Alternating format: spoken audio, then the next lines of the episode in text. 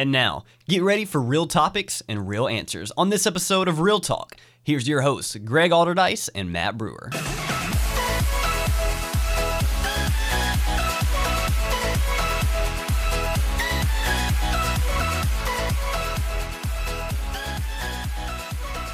Welcome to Real Talk. My name is Matt Brewer, and with us today is Greg Alderdice, who's going to talk more about Gen Z and technology. This is actually the last episode in our series on the upcoming generations. So, Greg, let's get right to it.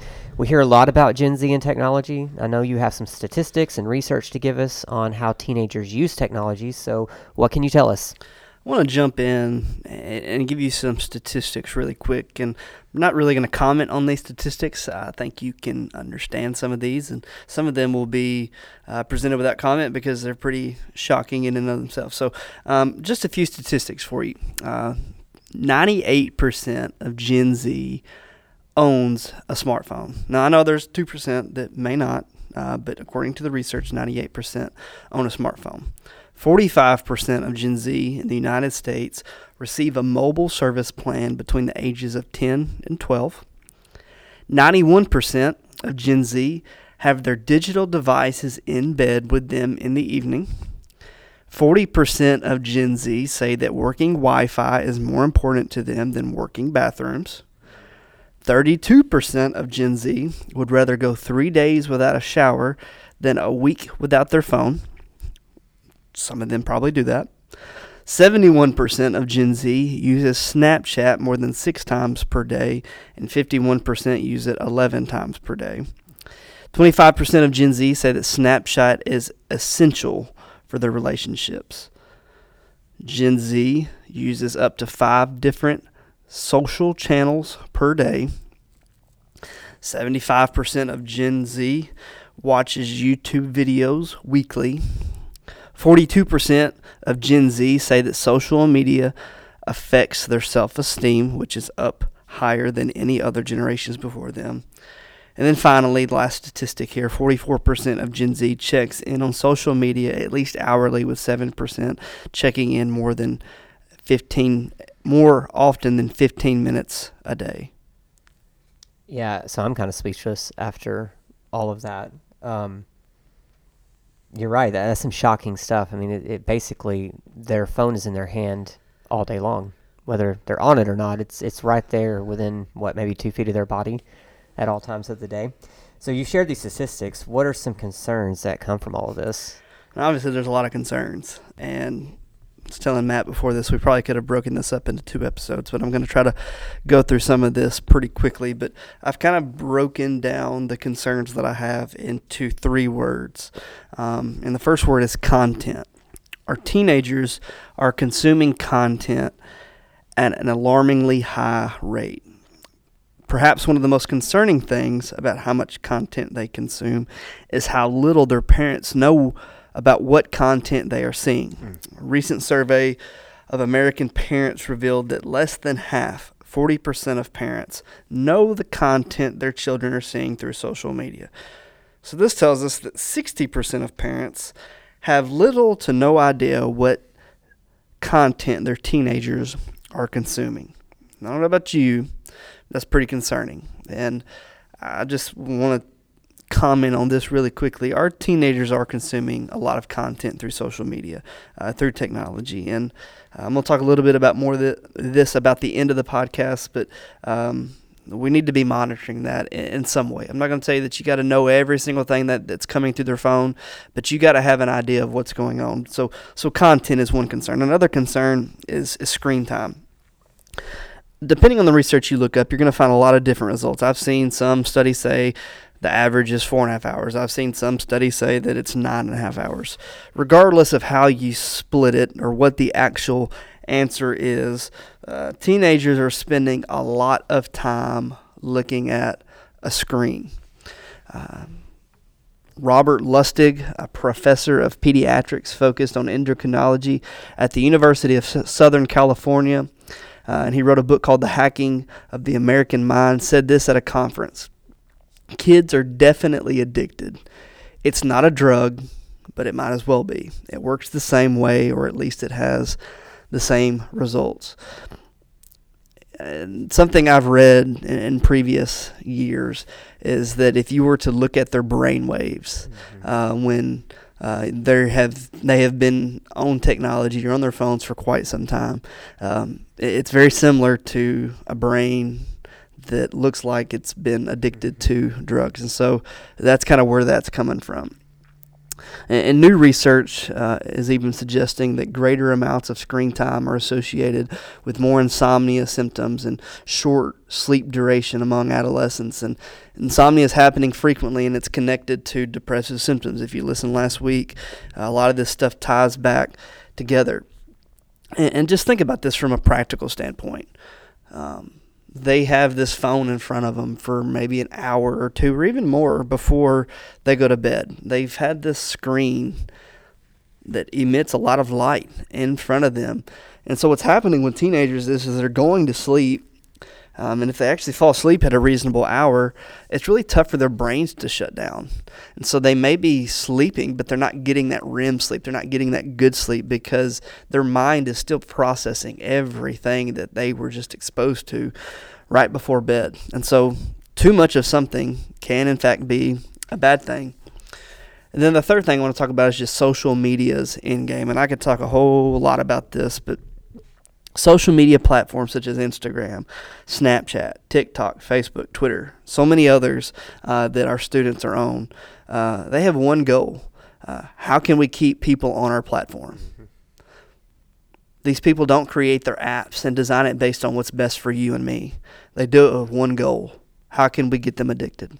How can we get them to spend hours upon hours on our social media platform? You look at Snapchat. Now, I personally do not have a Snapchat. Um, it came out when I was in college, and for various reasons, I do not have it. But um, Snapchat has this thing called streaks, and you got to have a message sent to someone or a picture message sent to someone to keep that streak going uh, with a particular person. And I've literally heard students talk about how if they don't keep that streak going, then that friendship might not be that great or it might end. And we kind of look at that and we go, that's kind of silly, that's kind of ignorant, but that's how they view that. Uh, that's one way Snapchat has dominated the game and keeping people um, engaged with their app. They do things like this that keep them on it constantly. Uh, TikTok. Admittedly, I don't know just a whole lot about TikTok. Again, it's another social media platform that I do not have, but I know that TikTok is uh, surrounded by the idea of short videos uh, that you can watch one after another, after another, after another, and our students do it.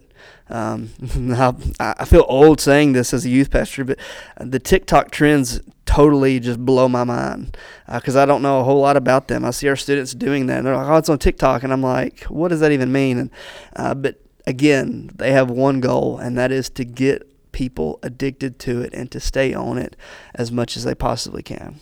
So, social media has one goal, and that's to keep kids addicted, or adults for that matter as well.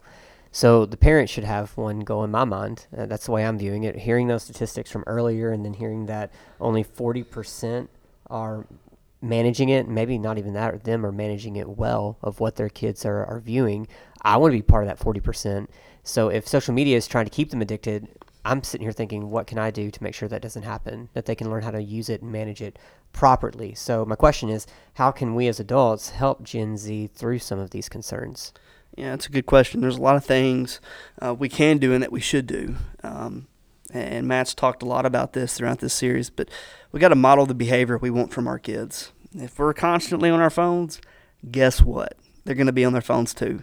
Uh, so that means that we have to be off our phones. That means we have to be setting times where we spend time together as families and, and use that intentionally. But another thing we can do is use screen restrictions. Uh, limit time on apps for both yourself and your kids. Um, one of the most depressing things, and, and Matt and I've talked about this, is every Sunday morning during the first service of our church, we get an alert on our phone that tells us this is how many hours and minutes you've spent on your phone per average for the week.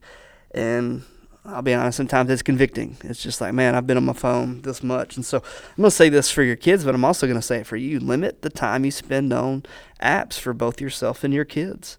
Um, and what that means is, and you can Google it. I know I, I have an iPhone, and so you can literally go into an iPhone, uh, into the settings, and you can say, this is how many minutes I want my kid or myself to be on this app. And when it's up, it's up. You can't get on it anymore unless you go in and override it. Um, but but go over that with your teenager and say, hey, what do you think is a reasonable amount of time to be on an app? And they're probably going to say uh, a number that's higher than you want, and you kind of have a little negotiation there. Let them be a part of this so that it's something they've agreed to. Um, but but limit time on apps, block adult content. This is something that's so easy to do that is so often not done with um, technology nowadays with, with teenagers. You can block adult content uh, easily uh, from your phone. Again, I have an iPhone. I know that's a very easy thing to do. If you have a another phone, you can Google these different things and uh, you can do that. But there's other resources. Um, there's three apps. Uh, one is called Teen Safe.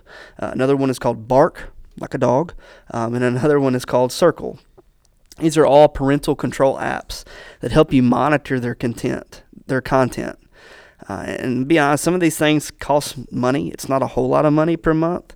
Uh, but after all that we've talked about with technology, I think you would agree it's definitely worth the investment to help you monitor this stuff. Uh, another resource is Common Sense Media. Uh, they have a ton of good resources on almost anything you could want, ranging from apps and games to movies and TV. Your kid may come up to you and say, Hey, I want to download this app. And you're like, I've never heard of that app. Rather than just letting them download it, go to Common Sense Media, type in the app, and they're going to give you the good, bad, and the ugly. And, and all these apps are going to have the ugly side to them, but it's better to be aware of that going into it than just to agree to it blindly. Um, so you can have those resources to help you out as you help to manage the content with your teenagers. Another thing you do is just be realistic with expectations. Um, you're the parent, so you make the rules. Um, and I just want to caution you. I, I've seen it go a number of ways. I've seen some parents who don't manage any of their content. I've seen some parents who don't let their kids have a phone, and I'm not the judge or the jury of any of that.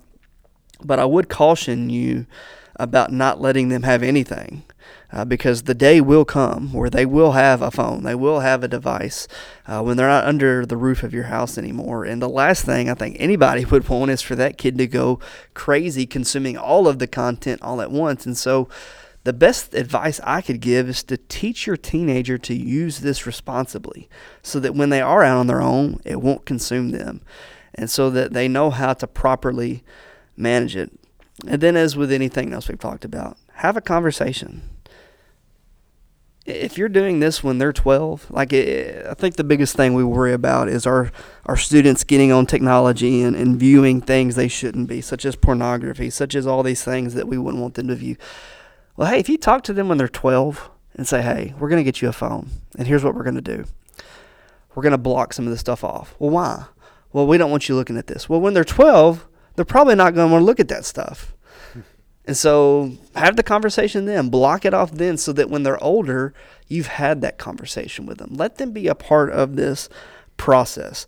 It doesn't mean they're going to understand everything that you're trying to say, what you're trying to protect them from, but have the conversation so that they can at least see there's a logical line of thought there and that you are genuinely concerned. If all you say is, well, we're just going to do this because I want you to, well, that's not going to be helpful for them down the road as they learn to process and deal with all this because that's the reason we want to do all this. They need to see the rhyme and the reason to any restrictions that you put on their technology. And Greg, I'm going to throw one more question at, at you. We've talked for weeks about Generation Alpha, Gen Z. Are there any final thoughts as we close out this series on the upcoming generations?